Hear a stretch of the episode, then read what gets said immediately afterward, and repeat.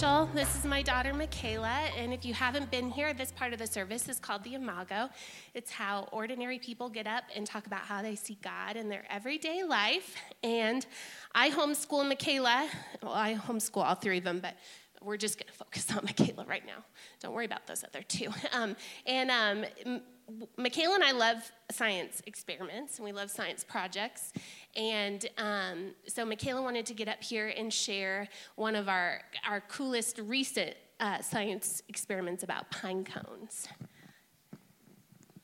So, what we did was when we were homeschooling, we were at our house, and um, so uh, the pine cones have these little seeds in them, and I don't. They're not. They don't. They're not really shaped like seeds, but like the pine cone closes when the weather is getting like cold, and it's about to rain. So we put one pine cone in the water, and it closed to protect the seeds inside of it. And I thought it was really cool, so we did it this morning. We, we did one to show everybody. Yeah. We, we put this pine, we put a pine cone and it was open, like this one, and then we put it in the water and it shut. It's shut to be like this. So they can predict the weather. They can predict the weather. Pine cones can predict the weather. So um, the reason that I saw God in a pine cone is because pine cones were created to hang on to the good inside of them. Um, they were created and fashioned. Um, that was a vocabulary word too. Did you catch that? um, to to to protect the good inside of them.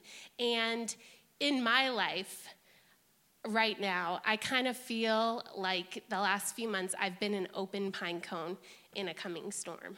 Um, I have not done a very good job hanging on to the good inside of me. The good inside of me is um, the way God has been faithful in my past and how He's provided for me and my health and my family. And the good now in my life is my children and what they remind me of.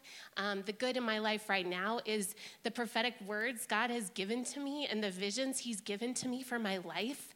And when storms come right now, my storm is for the last three months. Um, every single test and scan I've had has come up with something that indicates that my cancer is back.